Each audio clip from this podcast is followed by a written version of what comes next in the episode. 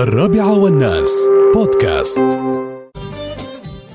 مشاهدينا ومستمعينا الكرام حياكم الله ويا مرحبا. بكم على الموجة 107.8 ونستقبل الرسائل النصية على 7 صفر صفر تسعة والهاتف على 600 خمسة خمسة واحد ستة واحد صفر وكذلك ليتابعونا عبر إنستغرام live double K dot المرزوقي. آه هنا في تقرير أو تغطية في جريدة الإمارات اليوم صفحة ستة وسبعة. عن موضوع آه، من يرغبون بالتبرع بأعضائهم بعد الوفاة. يعني إنسان يقول آه، بكامل أهليته وقواه العقلية آه، يروح ويقول أنا آه، أريد أن أتبرع بأعضائي آه، بعد الوفاة. طبعا آه، هذا الشيء آه، يعني آه، معمول به الآن. آه، في يقول لك ان إن 41% من المشاركين آه، في استطلاع للرأي يرغبون في التبرع بأعضائهم بعد الوفاة ولكنهم يجهلون آلية التبرع يجهلون آلية آه، آه، التبرع. طبعا يعني الإمارات تعتبر رائدة في زراعة الأعضاء بمنطقة الخليج والشرق الأوسط. إنزين شو موضوع زراعة الأعضاء والتبرع بالأعضاء. آه، أكدت شركة أبو ظبي للخدمات الصحية أن منشآتها تطبق أعلى المعايير العالمية لإدارة التبرع بالأعضاء وتلتزم بالمعايير الدولية. آه، وأكدت آه، شركة أبو ظبي للخدمات الصحية تأسيس برنامج متكامل للتبرع وزراعة الأعضاء يساعد على تمكين الأفراد أو أفراد المجتمع من ممارسة حقهم في التبرع بالأعضاء بعد الوفاة وتاليا إنقاذ حياة مرضى الفشل العضوي. آه، يعني الآن آه،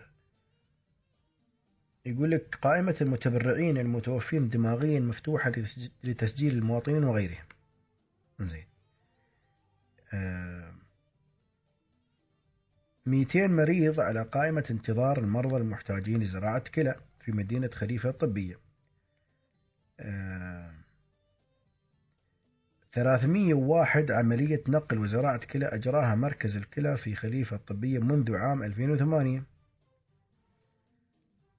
20 شخصا من ثماني جنسيات تبرعوا بأعضاء وأنقذوا حياة 74 مريض. يقول لك بينت وزارة الصحة ووقاية المجتمع أن تطبيق حياة في تطبيق اسمه تطبيق حياة مرتبط بالبرنامج الوطني للتبرع بالأعضاء. وقد آه، أطلق آه، يعني أطلق آه، أطلق مطلع العام الماضي.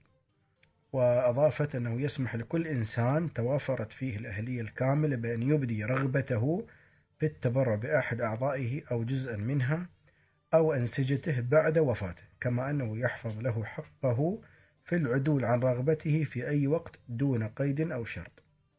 ويحتوي التطبيق على ثلاث مراحل. المرحلة الأولى تسجيل المتبرع.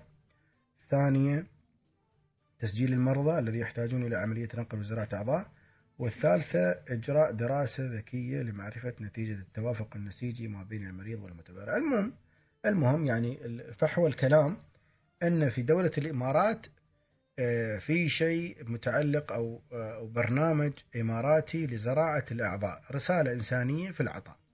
فاللي يبغى يعني يتبرع بأعضائه أو جزء من أعضائه أو أو أنسجته بعد وفاته يقدر ينزل تطبيق حياة ويسجل فيه أنه آه، يريد أن يتبرع بأعضائه أو جزء من أعضائه أو أنسجته آه، يعني موضوع بعده يعني أفراد المجتمع يمكن كثير منهم ما يعرفون عن هذا الموضوع فقلت يعني أسلط الضوء عليه من باب آه، من باب العلم وأيضا من باب أن أيضا ال- الناس آه، اللي اللي محتاجة واللي في الانتظار يعني يستفيدون من هذا الموضوع.